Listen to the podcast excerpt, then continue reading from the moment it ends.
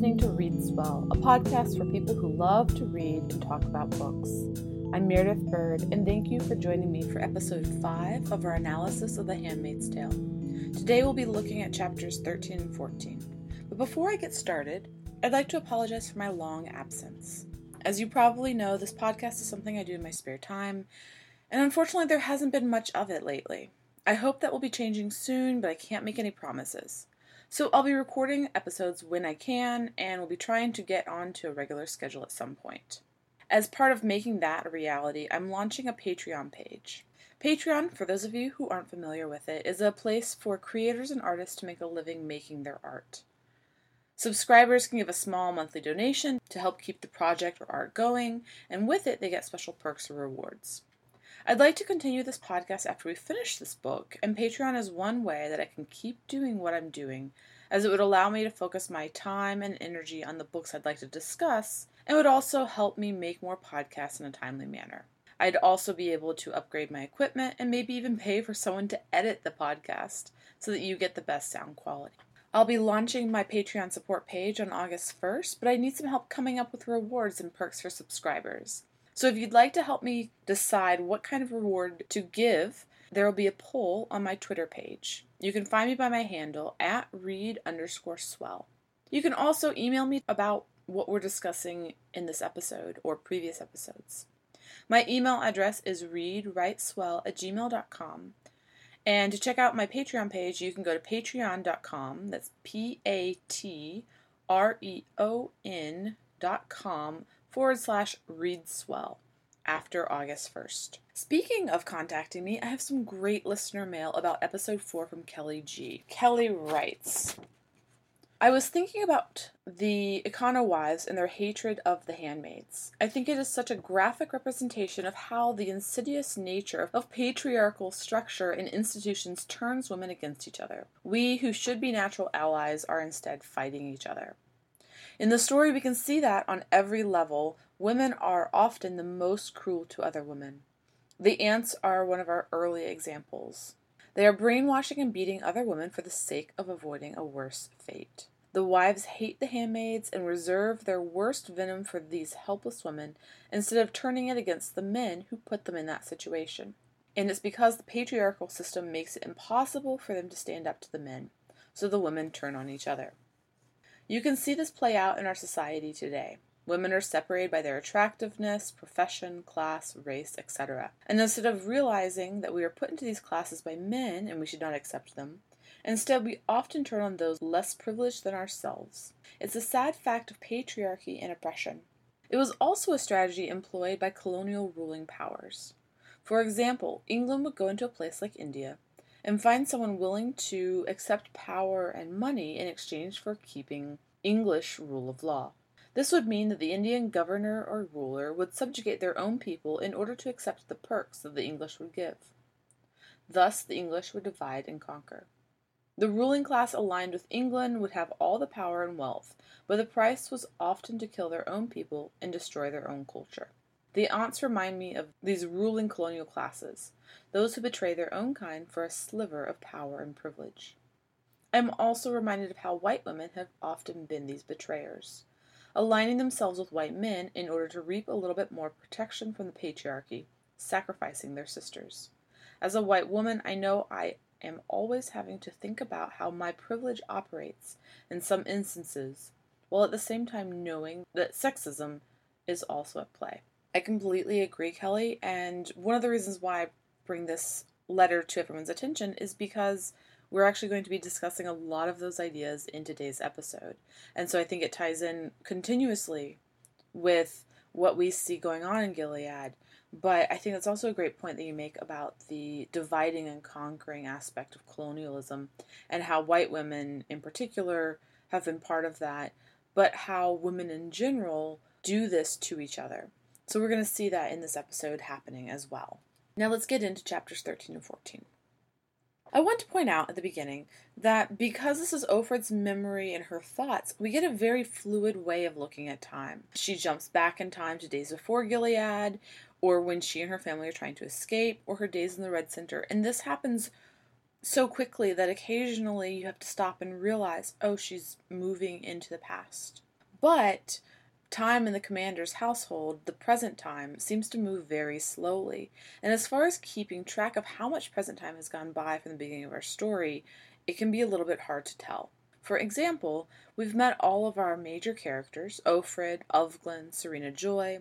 The commander, we see him very briefly, although we haven't quite met him yet. We also meet Nick and the Marthas, Rita and Cora. But it seems as though no more than one or two days have passed up until this point. And that slow passage of time is reflected in the first part of chapter 13. Offred says that there's time to spare, and that she wasn't prepared for such long, quote, parentheses of nothingness. She wishes she could embroider or knit or weave. She wants something to do with her hands. And then that transitions into wanting a cigarette and remembering images in an art museum of women in harems. She describes these paintings as studies of sedentary flesh, painted by men who'd never been there, saying that the pictures were supposed to be erotic, and she thought that they were when she first saw them. But now she sees what they were really about, which is, quote, suspended animation and about waiting, about objects not in use. Offred said these were paintings about boredom, and she adds that maybe boredom is erotic when women do it for men. To me, this observation speaks not only to our current circumstance, but also that idea of women sitting around waiting for the man to come back and sort of wake them up and that idea being erotic. That the women only exist when the male gaze is on them, and until then they're suspended in objects that have no use or purpose except for sex. These paintings she speaks of not only portray women who are only awakened from this state for these purposes, but it also describes women who have no power or agency. They are there only to be looked at and used. Any other time they are closed off, ostensibly for their protection, but truly for the men in such societies, to view them only in the rarefied, simplistic environment created that hold these women captives. By simplistic, I mean that these women don't have to deal with the day to day concerns of living, and therefore they don't make decisions, they don't argue, they don't do anything that would make the men in these circumstances think of them as anything other than sexual objects. And so it's a simplistic or simplified environment that is a fantasy uh, for the men. Offred says that she feels like these women, and she waits, and she's been washed, brushed, fed like a prize pig. She mentions that in the 80s, someone discovered that if you gave pigs being fattened in pens a colored ball to push around, they did better because they had something to think about. She comments that she wishes she had a pig ball. She also mentions caged rats that would give themselves electric shocks just to have something to do, and birds that were trained to peck a button in the hopes of getting grain. But I want to come back to that point soon. Rather, I want to say that for me, this idea of having nothing whatsoever to do feels terrifying. Not only in her circumstances where she's trapped and doesn't know how to get out, but even right now, as I'm sitting here in a society that allows me to do things like read and weave and knit if I'm so inclined. If you sat me in a room and told me that I had nothing to do or that I couldn't do anything at all, I'd probably pull my hair out strand by strand. It feels so relevant to me that Offred would wish for something, anything to do. And it's also interesting because, as you, as you may recall, Serena Joy knits and gardens because she's supposed to be an idealized housewife, but she also needs something to do. And so she has these elaborate sweaters that she knits for the soldiers and this garden that is carefully tended. But Offred gets nothing. The women in this society are fitted into very narrow roles that leave no room for deviation. So Offred is here for procreation. Serena Joy is here to be the woman of the house and the gracious angel in the house. But back to the story. Offred recalls practicing their birthing exercises at the Red Center and then the naps they took in the afternoon, commenting that this was also perhaps practice, and the aunts were helping them get used to having blank time, adding that, quote, the strange thing was we needed the rest. We were tired there, a lot of the time. She says they might have been drugged to keep calm, or it might have been the shock of their situation keeping them, them lethargic. Regardless of that, they were tired and they did take naps. She then leads into a recounting of Moira's appearance in the Red Center during one of these nap times. Moira still wore her regular clothes and her hair was short because Moira defies fashion, which is how Offred recognized her, that detail in particular. But both women pretend not to know each other because already they know what is and isn't safe in this new world. Offred says they couldn't speak for several days and could only give small glances because friendships were suspicious. That makes us wonder why are friendships suspicious? My thoughts are is because they give you hope and solidarity. Together, the women can accomplish more or keep each other's spirits up. And so Gilead is preventing this from happening by making friendships something dangerous and suspicious that can cause you to be punished. We see this in other parts of the book, how they go about doing this, but we also see it in real life too, as Kelly G's email pointed out. Offred says it makes her feel safer, though, that Moira is here. And then we can see that solidarity already at work. They want to meet up in the bathroom, and during the testifying, which appears to be a group confessional aspect of the Red Center training, Offred is able to get permission to go to the bathroom. Although she has to be careful because one woman was denied permission last week and wet the floor. She was punished, but no one knew what they did to her, and Offred says not knowing makes it worse. This detail, not knowing makes it worse, is where I'd like to circle back around to that story about the birds and the grains. You might be familiar with this study outside of the book. I think it's a popular one for psychology textbooks to use. And the study uh, goes like this uh, One group of birds were trained to peck at a button, and each time they did, one grain would be delivered. Another group of birds got the grain every two pecks, but the third group had randomized deliveries of grain. So then the researchers stopped giving any grain for pecks, and the first group was the first group to stop pecking, followed by the second, because both of these groups had been conditioned for some sense of order. So it was easy for them to not expect it anymore when the, the grain stopped coming in response to their pecks. But that third group, the one who only randomly got grain, kept pecking, hoping that this time would be it, and they slowly died off rather than stop pecking. My point is, not knowing makes it worse, and not knowing when you'll get grain, or what will happen to you in a society like Gilead, is a way of controlling these women. Not knowing the punishment makes it worse, but also not knowing what will or could happen to you in Gilead. Your mind begins to play tricks on you, telling that this time you'll get the grain, or this time you'll get caught, and that not knowing makes it a punishment because it's your mind keeping you trapped in that cycle. It's interesting that in amongst her describing the way she goes about getting permission to go to the bathroom and making sure that she times it correctly so she can go meet up with Moira is also this quick little sentence that really kind of shows us the psychological damage that's already going on in Gilead and in the Red Center. Now I'm going to turn back to look at what goes on in this testif- testifying passage, but before we examine it, I want to give you a quick warning to anyone who would like to avoid any discussion of sexual assault and victim blaming. We are going to discuss Janine's past, and then we'll continue on with Offred's story, but I think it's important to see how the Red Center in Gilead breaks down the handmaids so that they exist docilely in this reality. So, just a warning if you want to stop listening for the next minute or so, here's where to skip. Okay. In the testifying group circle, Janine is telling about how she was gang raped at 14 and had an abortion.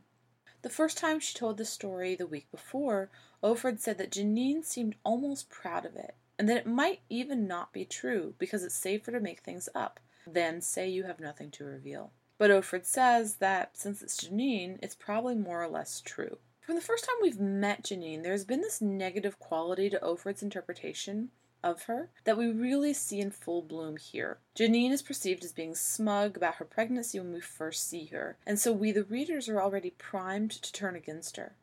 But here, Offred, and through her, Atwood, does something more.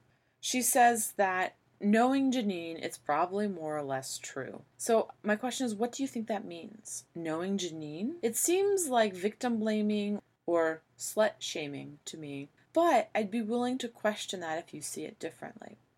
However, in a second, we see full blown victim blaming, not just from Offred and her thoughts, but specifically from Aunt Helena, when she asks the women, whose fault was it? And the women chant in unison, her fault, her fault, her fault. Aunt Helena asks, who led them on? And the women chant, she did, she did, she did. And then when Aunt Helena asks, why did God allow such a terrible thing to happen? They chant, Teach her a lesson, teach her a lesson, teach her a lesson. The week before, this caused Janine to burst into tears, and Aunt Helena made her kneel in front of the classroom, hands behind her back, where we could all see her, her red face and dripping nose. Her hair dull blonde, her eyelashes so light they seemed not there, the lost eyelashes of someone who's been in a fire, burned eyes, she looked disgusting, weak, squirmy, blotchy, pink, like a newborn mouse. None of us wanted to look like that ever. For a moment, even though we knew it was being done to her, we despised her. Cry baby, cry baby, cry baby. We meant it, which is the bad part. I used to think well of myself. I didn't then. That was last week in front of the classroom. And this part right here really reveals part of why the Red Center is doing this kind of activity. It's not just about slut shaming, although there is definitely that, and it's not just about victim blaming. Really, in particular, it has to do with this idea of turning a character into a scapegoat. So we have this deadly internalized misogyny that blames a 14 year old for her own rape, and also the scapegoating of a vulnerable member of the group. Offred says that none of the women wanted to be like Janine, so they would do whatever it took to not be seen like that. And even though intellectually they knew what was going on, they despised Janine for being so vulnerable and open to being abused by the aunts. This hatred makes it easier for the aunts to just to control the group because it gives them it gives some members even the slightest illusion or sliver of power over another, making them feel more in control. And that's how they lead you around by your privilege. This will make Janine more controllable as well because she now believes or appears to believe what they said about her. It was my fault, she says. It was my own fault. I led them on. I deserved the pain. And she will do whatever it takes to avoid being in that vulnerable position again. And in response, she gets told, Very good, Janine, by Aunt Lydia. You are an example. Offred goes to the bathroom at that moment, and she meets up with Moira in the bathroom, and they're finally able to discuss here. And I want to jump from that example of vulnerability with Janine to another instance of seeming vulnerability that really made me perceive my world in a different light. When Offred goes to the wash- washroom, she says that it used to be used for boys, and that the urinals are still there. She says they look oddly like babies' coffins, which seems like an appropriate simile for Gilead and the Red Center. But what I want to focus on, in particular, is when Offred says she marvels at, quote, the nakedness of men's lives, the showers right out in the open, the body exposed for inspection and comparison, the public display of privates. What is it for? What purposes of reassurance does it serve? The flashing of a badge? Look, everyone, all is in order. I belong here. Why don't women have to prove to one another that they are women? First, this passage about bathrooms and proving to each other what gender we are struck a particularly relevant chord with me as our country argues over who can and can't use restrooms. I currently live in Texas, and our state is trying to pass the same bathroom bill laws that North Carolina passed about regulating transgender people and their bathrooms. Obviously, Atwood, writing this in the mid 80s, wasn't discussing that specifically, but it does speak to the fears people have about genders and policing gender norms, and therefore also policing who is a woman and who is a man throughout time. But what I really noticed about this passage is how it speaks to men's nakedness, but there is no vulnerability here. Instead, showing off their bodies is a power stance. It's a mark of belonging to the tribe that is in control. And it struck me there is no shame in nakedness for men. For women, we are constantly told to cover up, that our bodies are something to be ashamed of, and therefore our nakedness is something we try to avoid because it leaves us open to ridicule, horror, and shame. But it's not the same for men in the abstract, because no one tells them that their bodies open them up to attack or lead others to assault them. No one shames a man for having male body parts. They might shame individual men for not being manly enough or things along these lines, but they don't ever tell a man, hey, you got assaulted because you showed off part of your body. And I don't know why this thought just occurred to me during the preparation for this episode, but it was one of those things that struck me dumb. Like, oh, it clicks. Women are shamed for their bodies because they lack the marker that show inclusion into that circle of power. And therefore, we are okay with shaming their bodies. And I wish that I had realized that sooner, like when I was a younger woman being told to cover up. Because I think if I had understood that that was part of the reason why I was being told to cover up, I would have felt more empowered to say, no, my body is not something to be ashamed of. And instead, that was something that I had to struggle through, and I'm sure, as many women do, still work on today. Back to the rest of the story, however. Moira and Offred talk, and then Offred jumps back to the present day Gilead, where she sinks down into her body, as into a swamp, Fenland, where only she knows the footing. She says, It's treacherous ground, my own territory. Part of me wonders who is it treacherous to? Herself? Or others who seek to invade? Because then she begins to ruminate on fertility using very natural images like clouds and moons. She says that she becomes the earth and she sets her ear against herself, the earth, to listen for rumors of the future. All the twinges and murmurs of her body are signs that she needs to know about. She says that she watches for blood fearfully every month, for when it comes, it means failure. If you've ever paid close attention to your body seeking signs of pregnancy, I'm sure you can relate to this idea. I know that I can. But Offred isn't just reading the signs for herself. This failure means that she has, quote, failed once again to fulfill the expectations of others, which have become her own. She has internalized the sense of who she is that Gilead has placed on her. And her failure to live up to her role means a failure in more ways than just procreation. Offred says that she used to think of her body, quote, as an instrument of pleasure, or an instrument for the accomplishment of her will, but now it arranges differently. It's a cloud, something insubstantial and amorphous around an object the shape of a pear, which I interpret to mean her womb. Because if I'm remembering my anatomy correctly, the uterus is a bit of a pear shaped object. And she says this object is, quote, hard and more real than she is, and inside it is a space, huge as the sky. Every month there is a moon, gigantic, round, heavy, an omen. And then it goes away, and she sees, quote, despair coming towards her, leaving her feeling empty again. This poetic description of her body's cycles and the despair she feels over not being able to do what her body is naturally supposed to do resonates with me as a woman in my 30s thinking about having children. And so perhaps to me it feels even more heavy with emotion.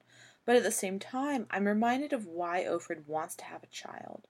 And that weight of her world of Gilead gives it such a dark, threatening reminder of why she would despair at seeing blood every month.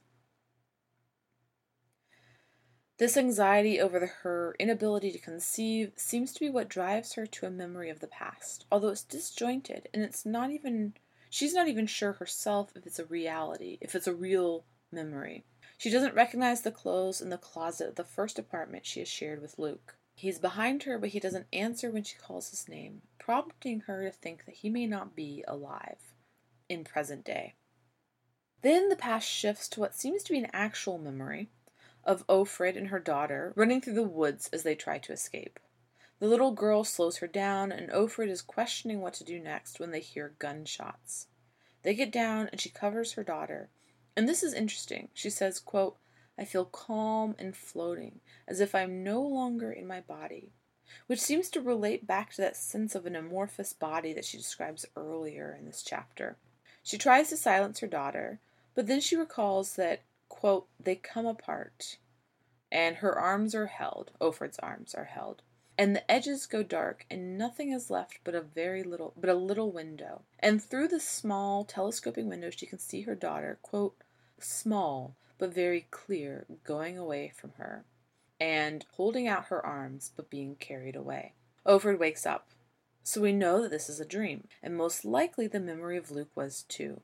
Perhaps the imagery of her body as a cloud around a pear shaped thing was a dream as well. Offred tells us, though, that out of all the dreams, this is the worst. We can assume that she means the one where she loses her daughter, because she says that her face is wet, and so we can assume that her losing her daughter has made her cry, and this is the worst dream possible. But I also wonder, the syntax is so vague here. She doesn't specify exactly what this is. I wonder if it's also supposed to touch on her current reality as a dream, and that that is the worst? Probably not. I'm probably reading too much into it. But given the fact that we don't realize any of these memories or dreams until she tells us she wakes up, Who's to say definitively what she means by a dream? All right, now we come to part six Household, chapter 14. I want to make the point that we're 14 chapters in, 200 pages in my book, and we finally get to, well, no, not even yet. We don't even quite get to the ceremony that is at the heart of the handmaid's experience. We get to the first part of it, but we still don't quite know what is meant when Offred calls herself a handmaid and a two legged womb. So I wonder, why do you think it's taken us this long to truly realize and understand what being a handmaid means? Do you think Atwood is just building tension, laying out questions for the reader to ponder until we get there? Having us know that the handmaids are subjected to all sorts of psychological attacks and that their lives in the commander's household are so restrictive, and then finally at last seeing what else their lives consist of? Does that help us understand what it means to be a handmaid in more than just describing the actual process? Up until this point, we don't have specifics of why Offred has to bathe or why she's here at all, hated by Serena Joy. But now, Atwood is slowly unwinding the ceremony, and in chapter 15, we'll see it fully realized, and we'll be able to really understand and appreciate a reader's surprise and perhaps their horror at this idea. I was researching the idea of satire and the formal satire, and this book does fall into that category. I think part of why it does that is that this matter of fact way that Offred is telling these events reinforces the horrific society and the matter of fact way the society is set up. She's just retelling these events without much emotion, as if it's common to her, even though we do know how repellent she finds it. To some extent, she has become resigned to it, much like Jonathan Swift's narrator in A Modest Proposal resigns himself to selling Irish babies for dinner. This is her world, she doesn't like it, but she is telling us about it in a way that recognizes the horror and yet doesn't let herself dwell on it. Offred begins this careful recounting of the ceremony by focusing on the bell's chimes and the clock ticks, and her feet in their neat red shoes that count the way down. She goes into the sitting room and takes her place, kneeling Offred says that she might, Serena Joy might, steady herself on Offred's shoulder like she's a piece of furniture, and that Serena Joy has done it before. She ruminates on the names of rooms like this and says that sitting is done in it for some, but for others there's standing room only. Then she adds, the posture of the body is important. Here and now, minor discomforts are instructive. This sentence made me think of two different things. First of all, the way that Offred is used as a piece of furniture seems to reflect her role in this society as well, and Serena Joy is just reinforcing it. Secondly, this idea that the posture of the body is important here and now, minor discomforts are instructive, makes me think of the formality of how you arrange your body, which says a great deal about your society, and the small expected signs of respect. For instance, if you've ever watched a film or television show with a king or queen, like Elizabeth or Henry VIII, you will see a very codified way of arranging the body to indicate respect. The interactions with one's superior were much more formal, and that posture was important. In addition, it makes me think of the Christian ideas of virtue through suffering. Throughout Christendom, religious figures have advocated for penance that makes the sinner uncomfortable as a way to remind them and teach them the virtuous way. Sacrifice is linked to Christ. And so it's quite believable that in a society where women are expected to behave as inferior to men, that the posture of the body is important, but also in a society dominated by religion and where women are inherently considered sinful, Minor discomforts are instructive to remind them of their place and of their worth. Offred focuses on the sitting room again, and here we have another reminder of power. This time it's not solely religious power. She says that the sitting room is one of the shapes money takes when it freezes. Money has trickled through this room for years and years as if through an underground cavern. And she goes on to present images of money and luxury in this room, like velvet drapes, 18th century matching glossy chairs, the hush of a tufted Chinese rug, the suave leather of the commander's chair, and the glinting brass box beside it. She says that some of the objects are authentic and describes a painting of two women who look as though they could walk out of the old painting into the present Gilead and fit in. Offred says that she thinks Serena Joy acquired them after she realized she'd have to, quote, redirect her energies into something convincingly domestic and perhaps she wanted to pass them off as ancestors. I'd like to point out that despite Gilead's facade of religiosity, money is still a driving force of power in the society, just like it is in every society. If you have the money, you have the control. If you don't, then you end up like Offred or the Marthas or Nick. Even if you do have money, it helps to bolster your ancestry, to display whatever is viewed as important to the society like the paintings of the Puritan esque women. But we also see that beneath Serena Joy's displays of wealth is a crassness and what some might associate with the nouveau riche.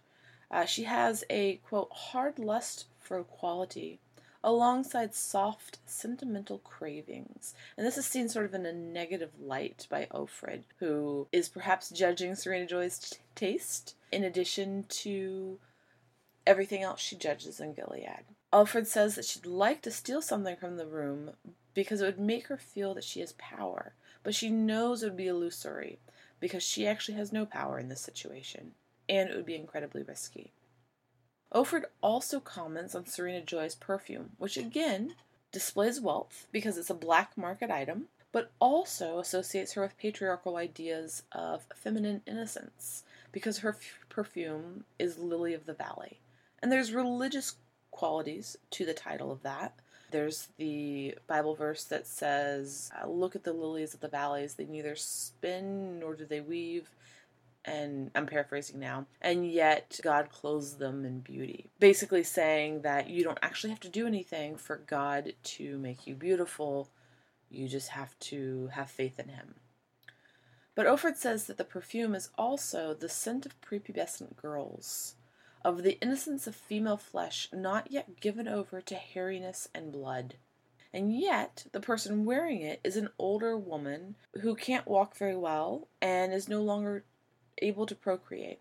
Later in this scene, Offred also says that even at her age, Serena Joy still feels the urge to wreath herself in flowers, whether it's with perfume or with embroidered flowers on her blue dress. And she sort of mocks her with this idea because flowers are supposed to represent fertility and new life. And she also says that they are uh, the genital organs of plants.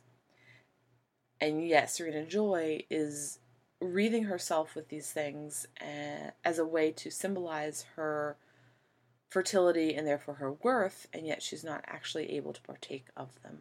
The other household members join in the sitting room, and we see Rita give Offred a scornful look because this ceremony is Offred's fault. Not hers, Offred corrects, but her body's. She's separating, she's separating her selfhood from her body here, saying that I'm not the one who's choosing this, my body is choosing it. I'm basically unable to even control these aspects. And she says, even the commander is subject to its whims, but she herself lacks any sort of control, even in this matter. When Nick comes in, we have an interesting detail. Nick stands so close that she can feel the tip of his boot touching her foot. And when she moves her foot away, he moves his again, so they are touching again. I wonder what motivates this, and clearly Offred does too. This is one of the troubling details about Nick throughout the story. Is he sympathetic and offering her a small gesture of uh, affection? Or is he a spy? Is he showing her solidarity here, or is he tempting her in order to um, get her to fall so that they have once again a chance to say, Look at this fallen woman, look at this sinful woman? We don't really know. And I would argue that you don't know for most of the story one way or the other, even if you personally might be hoping for one interpretation of Nick. When Serena Joy comes in, she turns on the television, and just like this is Offred's chance to know what's going on in the world, it's also our chance as readers to see more world building and understand more about Gilead. First, we have a male choir singing a hymn, then the Montreal satellite station, which is blocked, and then we have an earnest preacher. And Offred says that these days they look a lot like businessmen. To which I have to say, I know exactly what she means. A lot of preachers on television look more like businessmen than men of God.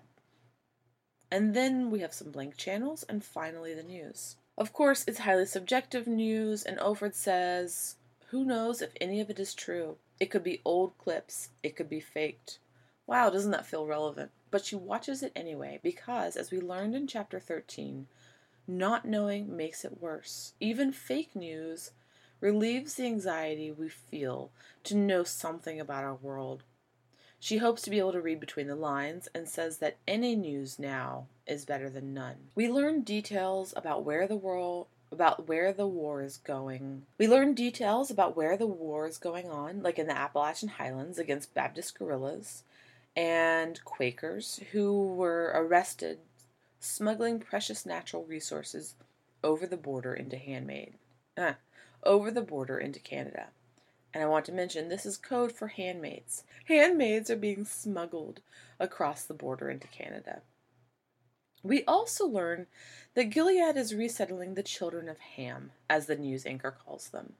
3,000 have been moved to National Homeland 1, which is part of what used to be North Dakota. 2,000 more are in transit. Offred wonders about trains or buses being used for this transportation. This seems to link the resettlement to the Nazi resettlement of Jews into concentration camps. The title, Children of Ham, needs some context. Ham was supposedly the son of Noah, or one of the sons of Noah, who, according to the Old Testament, saw his father drunk and naked. There's some debate about what this actually means. What does it mean to see him drunk and naked? But apparently, whatever it meant was enough to get Ham cursed. And since the 17th century, biblical scholars have thought that the name Ham relates to the Hebrew word for burnt or black or that the word is an Egyptian one for servant. So, 10 guesses for who the children of Ham are in Gilead and why they're being resettled. All joking aside, this type of thing hardly seems surprising for this surface religious community, does it? I do want to point out that a 2004 book argues against these interpretations of the word ham in Hebrew, but it doesn't stop these earlier 17th century and and more recent connections or Gilead's view of blackness. Apparently they are being sent to National Homeland 1 to farm, or at least that's the theory, says Offred, telling us that she has her doubts. And this is just one more way that I see a connection between the children of Ham and Gilead and the Jewish population during the Holocaust. The news is cut off here, and the gathered household waits. This causes Offred to go back to the day that she and Luke tried to escape with their daughter. It was a Saturday morning in September, and they still have a car. She had another name back then, but now it's forbidden. Offred tries to tell herself in the present that a name isn't actually important, but she also knows that it does matter. She keeps the knowledge of this name like something hidden, some treasure she'll come back to dig up. And it has an aura around it, like an amulet, some charm that survived from an unimaginably distant past. At night, the name floats behind her eyes, out of reach, but shining in the dark. Offred says it's a Saturday morning in September and she's wearing her shining name. She says the little girl, who is now dead, sits in the back seat holding her best beloved toys, but Offred can't think about them too much or she'll cry in the sitting room. She will do that later when she's by herself. First, I want to mention we don't know that the daughter is dead. Maybe Offred believes that she is, or maybe she's just trying to convince herself that she is because the alternative is too much to bear. They didn't tell the little girl where they're going, and Luke drove. She passes the houses thinking she'd never see them again. They have almost nothing with them except fake passports and visas. They have a plan, and she tries to focus on it. They're going to go on a picnic across the border. Offred says they tried to escape and they tried to get out of the way of the future that they saw coming. She tries not to think about what would happen if they are caught, because if she thinks this way, it will happen as Moira says. Luke is driving too fast from all the adrenaline and he's singing. Offred says that even his singing worries her because they've been warned not to look too happy. And this is where the chapter ends. We haven't gotten to the commander's arrival yet, or even what will happen once he does. We still don't know exactly what the ceremony is, but we do know that Offred tried to escape, and we know what her life is like because she didn't. We don't know all of it, but we're on a precipice, waiting, just as she is. The only difference is that she knows what's about to come, and we, the reader, still don't.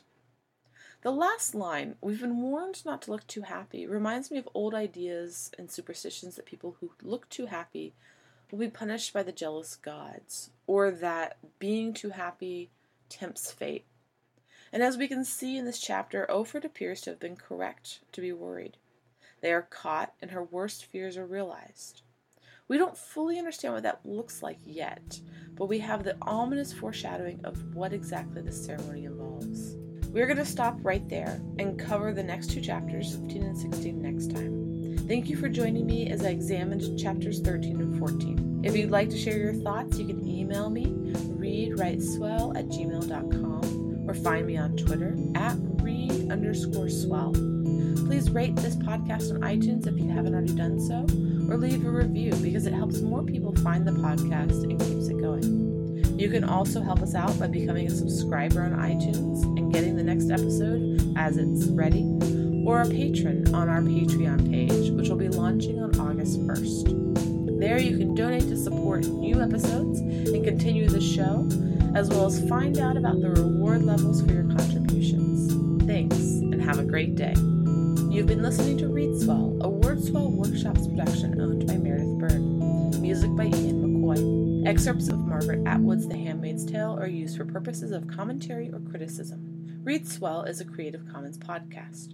For questions or use of podcast episode, contact readwriteswell at gmail.com.